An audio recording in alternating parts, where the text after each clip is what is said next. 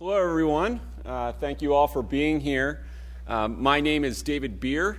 I'm an immigration policy analyst at the Cato Institute, along with my colleague Alex Nowrasteh, who will be handling the question and answer portion of the uh, event uh, later on. Uh, if you have any questions and you're live streaming the event, uh, feel free to tweet at us at Cato Events. Um, the Cato Institute, if you don't know, is a libertarian think tank located here in Washington. Uh, we stand for the principles of free markets, individual liberty, and limited government. We believe one measure of the free market is the degree to which we allow uh, it to operate across borders, whether through immigration or trade. Uh, and we also believe that one measure of individual liberty is the degree to which we allow Americans to associate themselves with people born in other countries. Senator Ron Johnson and uh, Congressman Ken Buck are joining us today uh, to discuss whether the federal government should maintain its near complete monopoly over legal immigration.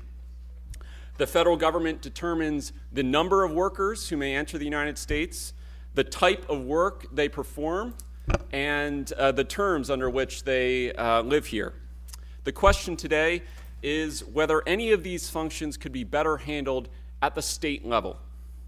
As a legal matter, this is a question that Congress can answer.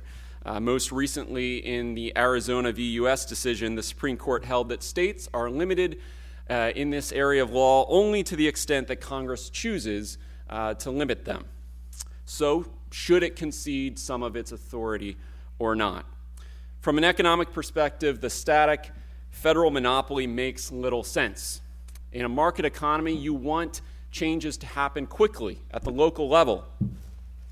The federal system doesn't change until local problems build into national ones, while a decentralized system could head off issues before a crisis develops despite widespread agreement that there has been a crisis for over a decade, still no changes have happened. The federal only system also doesn't make sense politically. Giving states greater control would increase the popularity of immigration programs, and fights in Congress that have killed reform efforts in the past could be effectively handed off to state capitals across the country.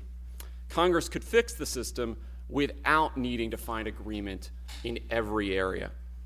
From an enforcement perspective, guest worker programs have historically reduced illegal immigration, creating an incentive for people to come legally. And limiting workers to a single state is much easier, enforcement wise, than limiting them to a single employer, as our current uh, federal guest worker programs do. More importantly, according to the Government Accountability Office, 98% of visa overstays are individuals who entered as tourists, not as guest workers. As is detailed in the Cato policy analysis that's on your chairs, this idea has been effectively, successfully implemented in two other large, geographically diverse former British colonies, Australia and Canada. Both countries use regional visa programs to distribute immigration more fairly throughout the country and allow rural areas to obtain labor for difficult jobs. The popularity of these programs can be seen in their increasing numbers in recent years. They are now the second largest source of economic migration to these countries. The United States has a long history of federalism, yet it has not so far applied this tradition to immigration. Some states have already passed bills uh, recommending that Congress uh, allow them to control a state based immigration program. All states already directly sponsor visa applicants, either through their capacity as uh, universities or their capacity as employers. These protocols could be expanded to allow states to sponsor workers on behalf of industries in their states. So, here to discuss how Congress can make this Federalist vision a reality are two distinguished members of both houses of Congress. Ken Buck will be, uh, Congressman Ken Buck will be joining us uh, shortly. He's currently at a markup. Uh, but here with us now is Chairman Ron Johnson. He is a Republican representing the great state of Wisconsin in the Senate for his second term. Among other assignments, Senator Johnson serves as chairman of the Homeland Security Committee, uh, Homeland Security and Government Affairs Committee, that oversees border security issues. For 31 years, he was the CEO of a plastic manufacturing company in Oshkosh, Wisconsin. The senator draws upon this real world private sector experience from buying products to hiring employees when attempting to solve many national issues. I first really got to know about Senator Johnson and how he operates when he became chairman and held a, hearing, uh, a series of hearings about immigration issues. Uh, these hearings were so different from other hearings that you see on Capitol Hill. Uh, they were thoughtful, nuanced, fact based, they were downright civil. Uh, imagine that on this topic and in this age. Uh, no doubt uh, his extensive review of federal failure played into his participation today. So thank you and welcome Senator Chairman Ron Johnson. Well, first of all, th- thank you, David, for that kind inf- introduction. Alex, uh, I certainly want to thank Cato Institute for sponsoring this and really working very closely with uh, myself, my staff, Congressman Buck, uh, on developing this, what I would call consider a pilot program. We're, I've got it right here. We're going to introduce this piece of legislation, I think, this afternoon. Uh, and Congressman Buck has uh, the House companion bill on this. Um, I got involved in this issue, you know, really when I did take over the chairmanship of Homeland Security. Uh, we listed four primary uh, objectives or, or goals or, or, top priority problems we had to grapple with, and started with border security, cybersecurity, protecting our critical infrastructure, and combating Islamist terror uh, or any other violent extremism. And in that series of hearings, we certainly started you know, laying out some real information in terms of the extent of this problem. Uh, we held a series of mobile office hours during the, and this is actually before I became chairman, but we, during the whole immigration, comprehensive immigration bill uh, uh, debate in the United States Senate, we held a series of, of mobile office hours. And in there, you know, we, we announced it was going to be on the immigration bill. And so, showing up at these smaller venues, we had people that are very pro immigration policies and very, you know, stridently anti immigration. What was very interesting, almost universally, what ended up happening is the, the very pro immigration would stridently state their case. Oftentimes it'd be, let's say, a, a husband and wife. Uh, the, the wife, let's say, would be an American citizen. Her husband maybe brought in as a two year old into America. They got married, they started having kids, and their primary plea was they weren't looking for citizenship, they just didn't want, for example, in that case, the husband being deported. They would tell their story. And then the, the very anti immigrant would talk about maybe being displaced in, in a job situation. Uh, what happened during those meetings is people came together and really understood the other perspective. So they maybe started pretty divided, at the end of the meeting, by the end of the discussion, they really were very often on the same page, looking for a real solution to the problem, which is what I truly believe this bill would become a pilot for.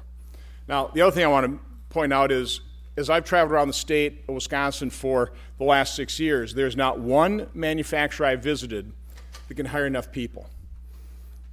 Not one. Now, there are a number of reasons for this. First of all, we tell all of our children you have to have a four year degree, which implies somehow that, ooh, you know, factory work or being a plumber or electrician is, is second class status. Nothing could be further from the truth. The other point, and I'm going to talk a little bit about a, a Nick Eberstadt article at the very end of this in Commentary Magazine. We pay people not to work. I just came from a budget committee hearing on economic growth. We had uh, scholars from AEI, uh, economists from the NFIB, and then we had uh, Jeffrey Sachs testify. Um, I made the point in my business over 31 years of manufacturing, there were two things I needed to start a business and to grow a business I needed labor and I needed capital. So we need to make sure that we have enough labor in this country if we want to grow our economy. We, we can't starve our business community of the necessary labor, from low skill to high skill. We got to fill in all the gaps. Yet we also need capital. And so overregulation, overtaxation actually takes capital out of the private sector, puts it into government. Uh, I, I, told two anecdotes. Uh, one really had to do with, uh, for example, agriculture. You know, so many people are bemoan the fact that we're losing manufacturing jobs. Um, you have to take a look at the fact that our manufacturing output continues to grow. And I use agriculture as an example. Would anybody want to argue that we'd be better off today if we go back, let's say, 100 years in America and we had the same composition of American workforce, where a very high percentage of Americans were involved in growing our food, versus today because of capital, because of technical innovation, because of you know this phenomenal equipment. Now we've got probably a level of single-digit Americans growing food for the world. I don't think we want to go back to that. And then the famous anecdote of, of uh, Milton Friedman when he was in China and he was being shown this ditch that's being dug by laborers with shovels. He just ask the question, I mean, why aren't they using equipment? And his Chinese host said, well, it's a jobs program. To which Milton Friedman very succinctly replied, very smartly replied, well, then why don't you give them spoons? So you get the point. This piece of legislation is targeted on making sure that American businesses have the labor they need to compete effectively throughout the world, and it's certainly premised on the fact that the federal government is not capable of coming up with a one size fits all that addresses all the specific issues in individual states.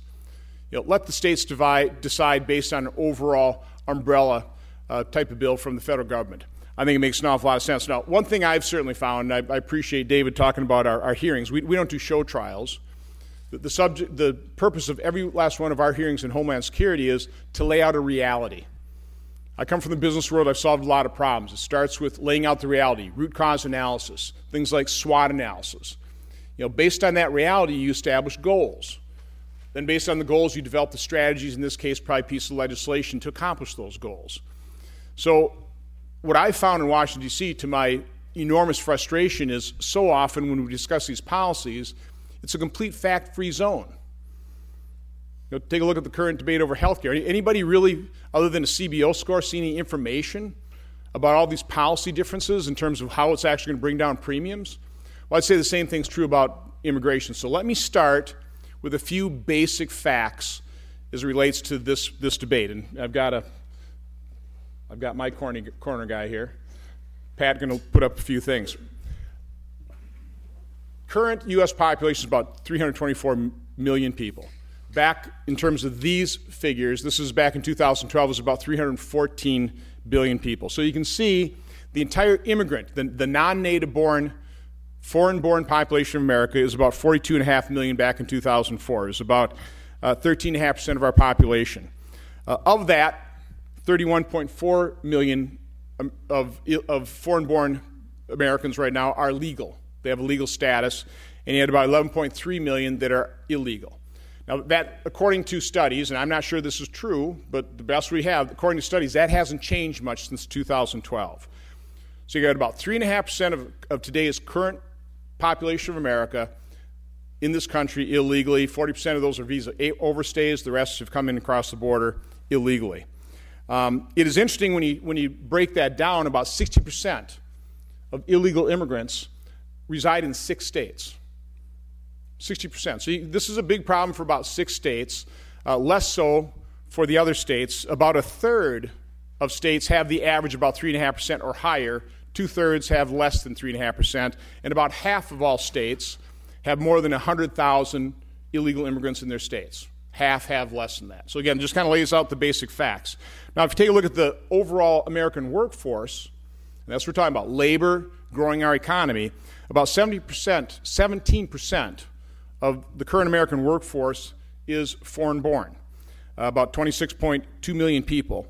Uh, about 5%, 7 point, you can change the, the chart here now. About 7.7 million workers in the workforce today are in this country illegally. That's out of the 11.3 million. So, again, they're about 5% of our workforce. Uh, an awful lot of debate has occurred, you know, I would say from the hard anti immigrant uh, faction of, of, our, of our country. They want to deport them all. Um, what are we going to do to fill 7.7 million workers? And by the way, the way the, the, where these people are working, go ahead. And, and let me, as a caveat on here, we are taking a lot of information and we're kind of distilling it down into its essence, you know, trying to, you know, show just two categories rather than dozens. But in general, about a quarter of the people working this country illegally would be in higher skilled, managerial type positions. About three quarters would be what I consider lower skilled, uh, manufacturing, uh, agriculture, those types of things. And so you can see that the difference in wages uh, for foreign born is about 80% of native born Americans. So, again, these, these are just some basic facts that we need to be looking at as we move forward in, in producing or, or trying to design any common sense uh, approach to solving our illegal immigration problem here. Uh, a couple little factoids so you can take that down now. Uh, according to the Atlantic magazine, they did a study, found that about 40% of Fortune 500 companies were born, were founded by first or second generation immigrants. 40%. That's an amazing statistic, possibly even more amazing, and shows you where we're going in the future. Uh, Regeneron uh, does something called the Regeneron Science Talent Search. It's oftentimes referred to as the Junior Nobel Prize. The latest competition here, held in, I think it was March of 2017, of the 40 finalists, 83% were children of first generation immigrants. Um, 17%, oh no, this is high, this is a wrong percentage. A very high, 75% of the parents of those children worked on an H 1B visa, which shows that that's pretty important. We just came from a TechNet uh, group uh, sponsored by Orrin Hatch. I think it was Aaron Levie of Box made the impassioned point that you know, we can't assume that we're going to continue to have the, the world leading Silicon Valley, you know, producing all these marvels of innovation because right now we are educating the bright, best and brightest from around the world and then we're allowing them, you know, of course, they have freedom, but you know, we're not incentivizing them in any way, shape, or form to staying here to contribute to our economy. They're going home to China and to India. And he said time is running out. If we continue to allow that brain drain, uh, some point in time, we're not going to be the center of, of the globe in terms of innovation when it comes to the, the largest growing portion of our economy, which is really the, the, the whole internet and uh, uh, information technology part of it. Uh, last two points I want to make North Carolina Growers Association. Uh, this is a group in North Carolina. They're the largest users of H 2B visas, right? H 2B and they supply laborers for agriculture in North Carolina. About they try they place about 6,500 laborers for North Carolina uh, agriculture every year. From 1998 to 2012, unemployment in North Carolina never got lower than 130,000. In the year 2011, unemployment, number of people unemployed in North Carolina was 489,000. Of the 6,500 workers they are trying to put into agriculture in North Carolina, 268 were native born. Of those 268, 245 were hired. Only 167 of those 245 hired showed up to work in agriculture. And of those 200, of those 167 that showed up to work, only seven lasted the entire growing season. So when you talk about, well, all we got to do to replace those 7.7 million foreign born workers that are here in this country illegally is just pay higher wages. Um, I think the facts, certainly that anecdote, shows differently. Plus, I would argue we are operating in a global economy. And so businesses uh, across this country compete based on global pricing for their end products. And so they don't have the latitude necessarily of paying sky high salaries to attract native born Americans to do some pretty hard work. You know, picking, picking vegetables in, in the fields. You know, again, you, you understand the, the hard labor that every wave of immigrant ever coming to this country has engaged in. Final point. This is, I would really recommend you read this article uh, by Nick Eberstadt in Commentary Magazine. Um, I want to just read a couple quotes. Now, Nick Eberstadt, I think he's a scholar at AEI. He's an expert dem- demographer.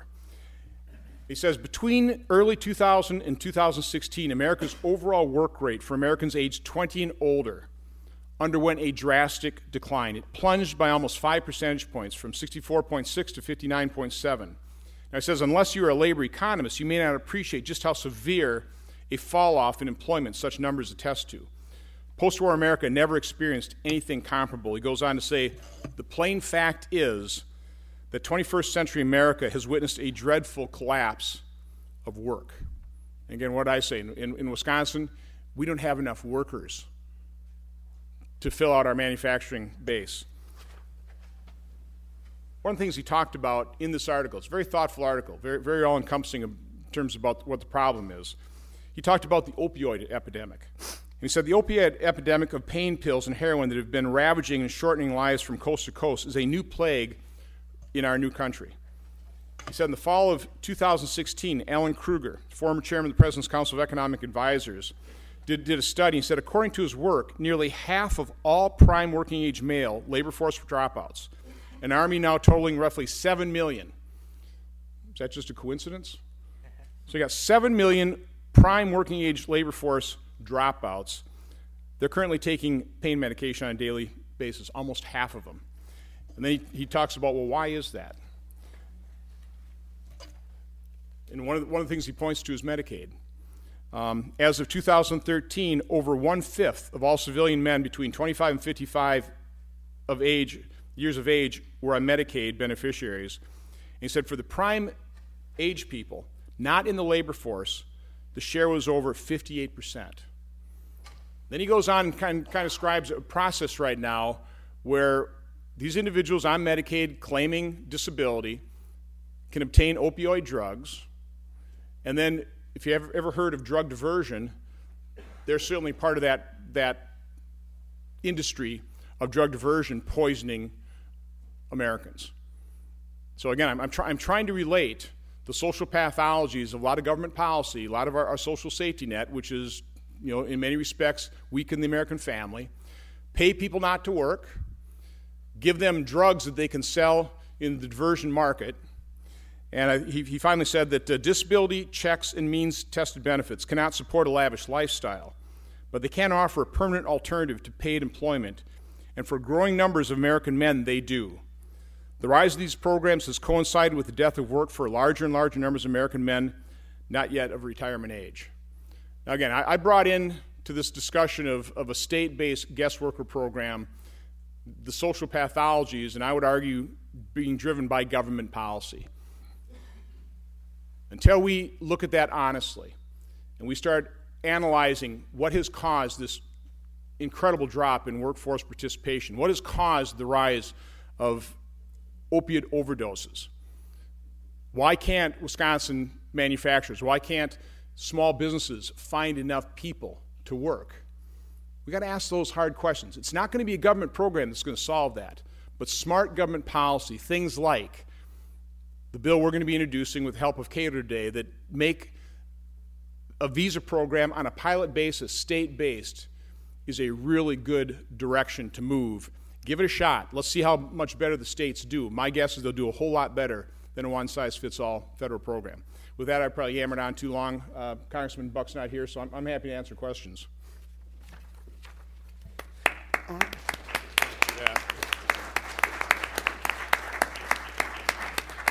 Well, thank you, Chairman Johnson. It's always a pleasure to hear a uh, sitting senator mention Milton Friedman, uh, especially during. He's my hero. Well, yeah, mine too. That's great to hear. Um, one of the, I'll, I'll, guess I'll use the moderators or the uh, question asker moderators um, chair to ask the first question. Uh, in your bill, I'm sure one of the questions a lot of people are thinking is, well, what about welfare? Will some of these migrants be able to use welfare? And you all address that in your bill, that's right. correct? Well, first of all, they won't. I mean, they, they, will certainly, you know, they will be taxed, payroll tax, just like everybody else, but this is a temporary visa program. Now, the people that take advantage of this, that get these temporary visas for no more than three years, although, well, for three years, but then it can be renewed, can apply for legal permanent status. Uh, they're going to be, they will be confined to the state unless states do reciprocal agreements, uh, but they won't be confined to an employer.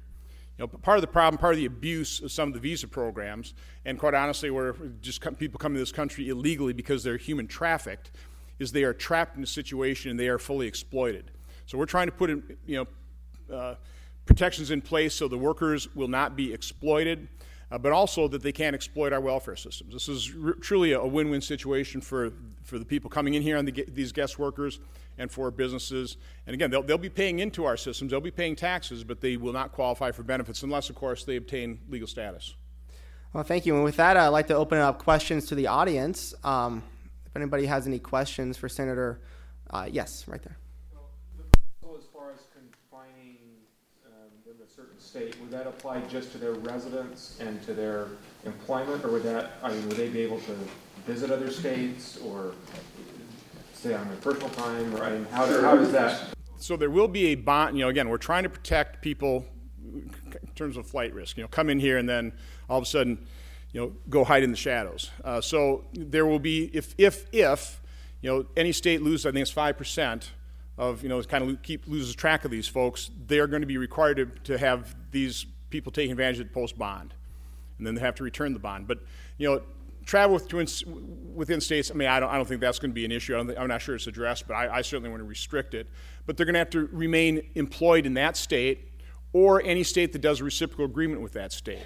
So we are going to keep track of these folks. You know, they're, they're, we're not going to do what we've done in the past with, with you know 40% visa overstays where we just don't keep track of them. This is fully, but again, the states will be in a far better position to do it. And oh, by the way, they have, they have a real incentive to enforce it because let's say somebody is in the state program, flees, creates a, you know, commits a crime, the state that offered these visas is going to have to reimburse the jurisdiction for, you know, apprehension and jailing and prosecution, that type of thing. So, no, we're, we're really trying to make sure that this is very well controlled, unlike our current visa system. Next question. Uh, yes, sir. Yeah. First of all, what's the SB number for the bill? The number for the bill so we can look it up? don't have you have to file it and then they give you one. And by the way, I, I, I never understand what those things are anyway, so we'll we'll call it the Johnson Buck bill. He may want to he'll call it the Buck Johnson bill, but I think Johnson Buck sounds better, doesn't it? By the, the, the, the, overall standards of the vetting by Homeland Security or something, that still has to be at the absolutely. Right, yeah. I mean, again, this, this will be, they'll have to apply to, to Department of Homeland Security all the rules, all the restrictions, all the vetting process will still apply, but you're going to have to have the state based program, first of all, qualified by DHS. So you'll still have the overall laws of U.S. immigration system in place. We're just throwing this on top of it in terms of actually managing the specific uh, immigrants. You know, so they're directed toward whatever industry. By the way, this isn't lower high; it's any any skill. The states will decide what type of you know, workers they need in their state, and quite honestly, what the wage rates will be in the different industries in which they allow these, these visas. Next question. Uh, yes, sir. Are you going to allow citizen lawsuits so that states can avoid enforcement? I'm not sure that's contemplated in the bill. Anybody want to answer that? Uh, that's not uh, contemplated in the bill, but there is a mechanism whereby if the a large percentage of these workers who enter into a particular state leave that state. Uh, the senator talked about the bonding mechanism that kicks in with that, but there's another sort of carrot and stick mechanism that goes on. So if the uh, more than 3% sort of abscond in any given year and do that, then the numbers are cut for that state in the, in the following year, as well as bonding being mandated. And if that occurs for three years, uh, then the state is not allowed to participate in that program for five years at all and those numbers are determined by an investigation. Let, let me ask, what kind of citizen lawsuit are you contemplating? That if California, if the Attorney General of California decides he doesn't want to follow any of the laws, that a citizen of California can sue him personally and the state of California to make them follow the law, rather than depending upon running the federal court, which if you look at federal court lately, I, I, would say any promise you make, some federal judge is going to. Well, so, so first of all, I, this is completely state based. It's going to have to be passed by the legislature.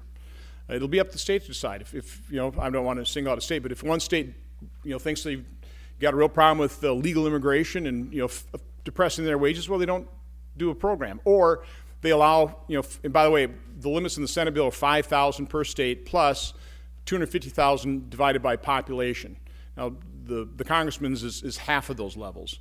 Uh, but again, you, you, can see this is, that's why this is a pilot program. This doesn't even begin to address the 7.7 million people in this country illegally right now. But again, it'll be totally up to the states to decide whether they want this.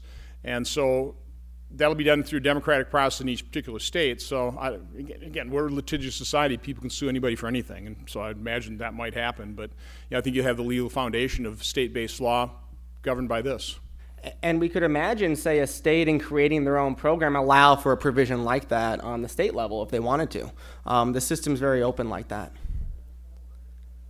Uh, any any other questions? Uh, yes, sir.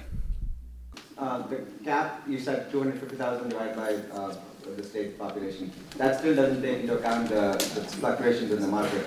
Is it possible that this program could actually eventually move in a direction where there's a regional compact, five uh, census regions, they all have a set number, and then there's a trading between the states that allows. That's already contemplated in the bill. So you can, these states can, you know, engage in cooperative agreements. You know, call them a compact whatever. That's already contemplated. By the way, the numbers grow based on GDP growth or shrink based on recessionary loss. Um, but again, from my standpoint, this is a pilot program. Let's see how the states, you know, actually implement this. Start looking at you know, business term best practice. Uh, so then, as we hopefully scale this up, once we've secured the border, which again, I, I really do believe to have the American public support of addressing the 11.3 million people in this country illegally, we've got to show that ironclad commitment to finally secure the border for a host of reasons. Not just to solve the immigration problem, but public health and safety, the drug, you know, the drug problem, the opioid, where heroin was $3,200 a gram, now it's 80 okay? As well as if I'm concerned about Islamist terrorists coming in this country, I'm concerned about them coming in our, our southern border. So we got to secure the border, but I, th- I, think you know once we do that, I, I, think America will be very humane in terms of our treatment of the 11.3 million people. But again, this is a pilot program to show the direction that once we've done that, we've got the public support, we really can reform our immigration system. Can I just ask a politics based on the policy? So if the state decides there's a change of government, they decide not to uh, participate in the program, what happens to the, the individuals who are part of the program? Well, they've already signed, you know, they've been, been in place, they're three year temporary visas. My guess is once that three years expires, if they've canceled the program, it's been a temporary visa and they'll have to go home unless they can find another state to take them. Again, and they can also apply for legal status. Next question. yes. We sure hope so. And again, we're, we're rolling this thing out today, and that's the you know one thing I've got somewhat of a reputation for is I work pretty hard when I when I introduce a piece of legislation, I get co-sponsors. I mean, right to try, I think we have almost close to 50. Try and do it in a very bipartisan fashion as well. So here's the other hero. Here's the hero of the moment, uh, Congressman Buck. So I think I, I, think I've had the floor long enough. Again, I want to thank all of you for attending Cato, Alex, David, but I particularly want to f- thank Congressman Buck for working with us. And let's face it, have the courage. We'll probably be a lightning rod on this bill, but uh, I think with the support of, of groups like Cato, you can hopefully enact some common sense policy as a first step, a pilot step in fixing our, our very broken immigration system. So thank you all.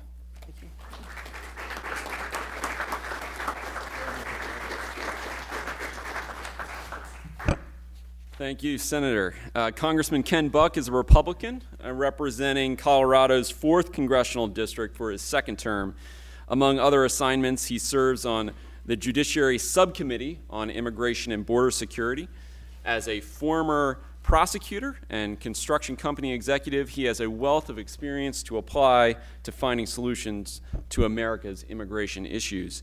In his new book, Congressman Buck talks about how to get Washington back on track and one principle that he emphasizes throughout is that the federal government should extend more trust to states and localities to solve their own problems.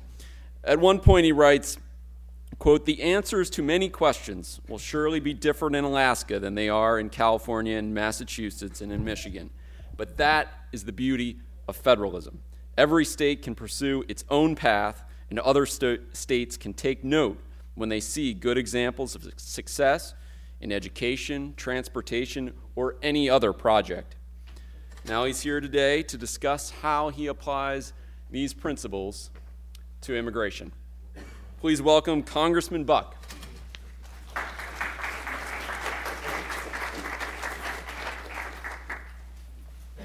Well, I just wasted two hours of my life in the Judiciary Committee listening to this ridiculous uh, debate, but Um, it's good to be here, and it's good to. Uh, and I always also get really nervous when people start quoting my book. Um, but I, appreciate it. I'm sure you are familiar with the bill after Senator Johnson um, has uh, spoken about the bill. I'm, I'm excited to uh, continue to work on the bill. I'm not ready to uh, sponsor it in the House yet, but I think it can be even better. Um, and having witnessed the health care bill, I think it is important to uh, take the bill out of the oven when it is baked. And so uh, I'm going to continue to work on it. But I'd love to answer some questions if anybody has any questions here. Yes, any questions? You guys just came for lunch. yes. How do you see this playing out uh, multi-state employers? They might have similar needs in multiple states for guest workers. I'm hoping that uh, compacts are formed uh, for this bill and that uh, states figure out how to share. One state may need more high tech workers, one state may need more ag workers, um, but by getting together, they can increase uh, the number of workers that they uh, they each get and, and uh, share, and also share in the responsibility of tracking uh, the the immigrants. Uh, if they uh, are uh, willing to do it, an immigrant can move from one state to another as long as they're within that compact, and uh, and remain, and the state can remain in compliance with the law. Another question? Oh, yes, ma'am Have you been in communication with any particular state legislatures to know, you know, whether this is, states are interested in this and are contemplating how it might play out?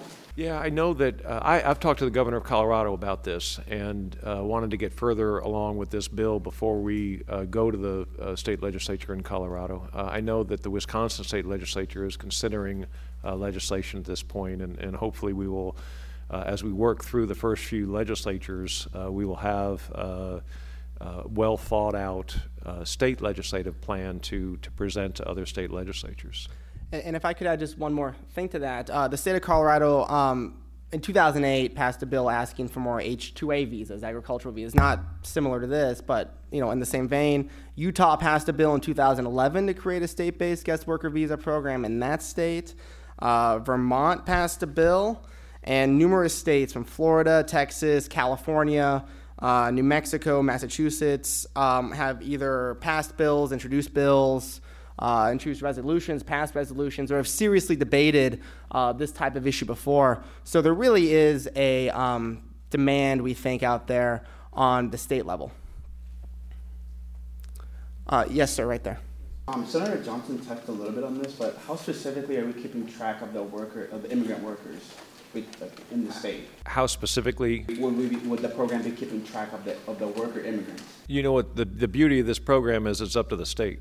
Uh, they, they're going to develop the program um, and they are going to certify to the federal government that they've kept track uh, of the workers and they know where the workers are. But uh, the, the federal government should not be, in my view, should not be in the business of telling states how to keep track uh, of individuals. So uh, each state can, can develop that plan uh, as, as they see fit. Some states may want a reporting requirement where someone comes into an office uh, once every six months. Some state may, may want a, a, some other requirement, but I think uh, the the states uh, are really the uh, the laboratories for a program like this, and, and hopefully they will develop best practices on that. So federal government hasn't done a very good job of it, frankly. So we should not be in the business of telling states how to do it.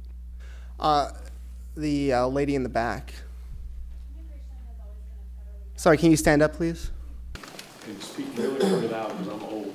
Immigration has already has always been a federally delegated power according to the Constitution. So, what sort of precedent do you see this bill setting, and how do you see it affecting the, um, the dialogue about comprehensive immigration reform? So, uh, it is still a federal power. The states will apply to the federal government for uh, a set number of visas in a particular area, and the federal government will issue those visas. Um, so I still think the federal government is in control of the immigration process. Uh, it will come from the request uh, of the state. Did you ask another question?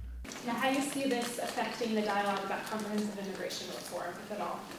Yeah, I, I, have to tell you, uh, I think comprehensive immigration reform died several years ago. I, I think what we're looking at now is uh, uh, to make sure we have the best immigration policy in this country uh, that we can possibly have and, and, do it in a piecemeal fashion. I hope that uh, by securing our border and by enacting programs like this, we will have uh, some confidence that uh, we can go forward with a immigration plan and, and hopefully reduce the, uh, the temperature around uh, this issue.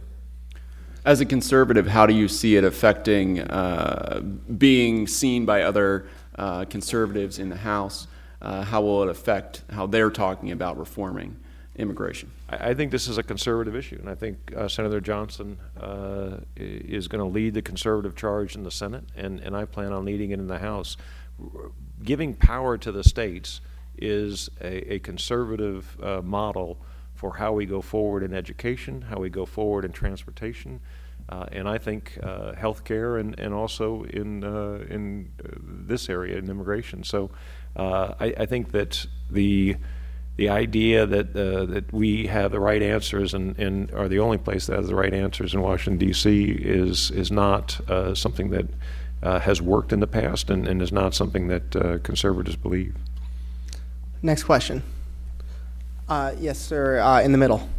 Uh, Greg Chen with the American Immigration Law Association. Thank you for just championing this important issue uh, and being creative about the ways to do it. Uh, can you talk a little about in terms of political context? Uh, many have proposed that enforcement needs to happen first. Uh, the senator spoke about that a moment ago. How do you see the sequencing of this happening? Do you think this as a pilot initiative? You talked about it as something that would be like a first step, that this could move now even before enforcement could move, or does that still need to come first?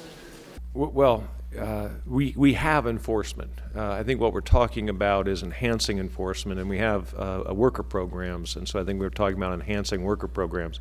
This will take, in, in my view, uh, states uh, a year or two to develop the infrastructure to actually implement a program like this, and it'll take the federal government some time to implement this program. So, at the same time that we are uh, working on border security and assuring Americans that we are going to get uh, immigration under control, we are working on uh, uh, worker programs uh, and, and trying to build that infrastructure. I don't think we have to have a 100% certification that uh, nobody will ever enter this country illegally or overstay a visa before we start on a program like this. I think they're both going to be working uh, simultaneously, and they're both going to take a number of years before we have uh, uh, implemented these programs.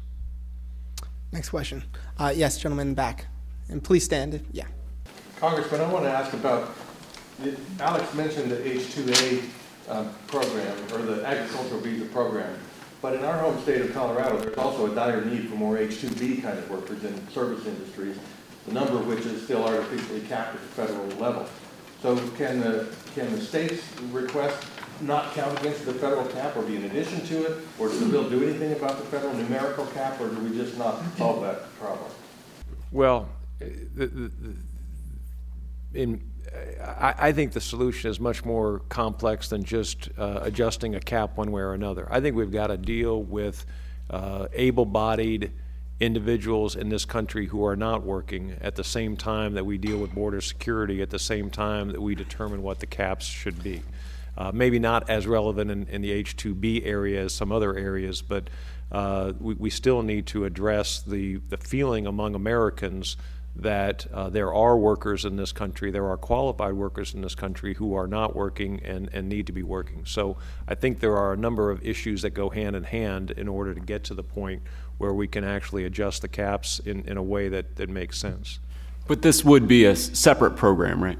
Yeah. This is a Yeah. separate program It's from, not- from the caps, absolutely. And I don't anticipate that uh, someone is going to uh, uh, increase the caps as a result of, of this program. Next question. Uh, yes. So one of the biggest barriers for a lot of immigrants um, coming to the country, especially from south of the border, is just the time that it takes. Um, would under this program, would states requesting those visas have those applications expedited, or would they still, still be similar time requirements? Would this make it any easier for immigrants who want to come here under this program to come? Well, I, one of the things we have to do is, is make uh, bureaucrats great again. and uh, hopefully we, we do that uh, with this program. Uh, the, the, the time frames for, for some of these programs, uh, you actually apply for an ag worker, and by the time you get permission to hire the ag worker, your crops have rotted.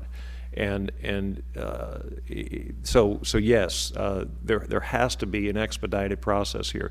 The state is certifying the, the fact that there is no criminal history with this worker, the fact that this worker is uh, uh, medically uh, healthy, um, on and on. So the federal government, a lot of those uh, uh, checks, the federal government doesn't have to do, um, and, and hopefully it would speed this process along.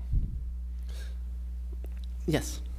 So in some of the materials that we saw earlier, the, it, sounds like. You're going to have to speak up, I'm sorry. Some of the materials saw earlier, it sounds like the visas can be used for employers who want to hire employees, but also investment or investors. Uh, is there self, like somebody wants to, has an idea of a company, could it be used by that? Is there any limitation on how the states can craft these programs to what kind of activities the immigrants can do? I don't think there is in this bill a restriction on, on that. If a state uh, can uh, encourage uh, Microsoft to uh, bring workers back from a foreign country to America um, and applies for certain H-2B visas to accomplish that goal and agrees to certain uh, construction infrastructure in, in that state, um, and the state puts that package together, um, I, I, think that's absolutely within the purview of the state to, to make those kinds of decisions. So I, I don't anticipate uh, any restrictions on, on a state's ability to do that. Next question. Well, I'll ask a question then. Um, so, uh, this is a time when there's a lot of debate going on about immigration. I was wondering if you could talk a little bit about your motivation, sort of at this time period, uh, stepping up and doing, uh, you know, working on a bill that is so different from what a lot of other people are talking about. Yeah, I, I think uh, overall, uh, the the immigration debate is uh, in, in, large measure driven by by fear and not reality. And and the reality in this situation is that uh, we need uh, a strong and vibrant workforce. We need to have a workforce uh, that employers know.